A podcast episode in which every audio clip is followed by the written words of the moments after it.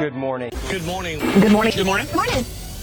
Morning. Lauren Weber here, up extra early to round out today's news so you don't have to. Today's headliner Ted Cruz has sharpened his claws against 2016 candidate Marco Rubio, calling him a proponent of, quote, military adventurism, and even, gasp, comparing him to Hillary Clinton. Climate talks continue in Paris as Pope Francis warns the world is, quote, near suicide over climate change, and it's now or never.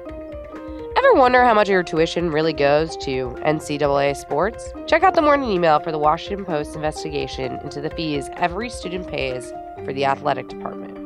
And diabetes cases are falling in the U.S. for the first time in a quarter century, so all hope is not lost for American health. And now, for some light stuff. This year's 2016 Pirelli calendar decided to ditch the naked supermodels and feature women of achievement like Amy Schumer and Serena Williams. The results are incredible.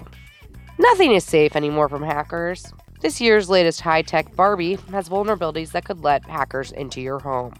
And scientifically, sleeping on the left side of the bed apparently makes you a healthier person, which is probably why we have the flu right now.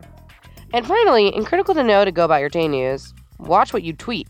Because of a new geotagging software, a company is making it clear who's making racist comments online by plastering them on billboards around their location. Good luck with your Tuesday. You'll probably need it.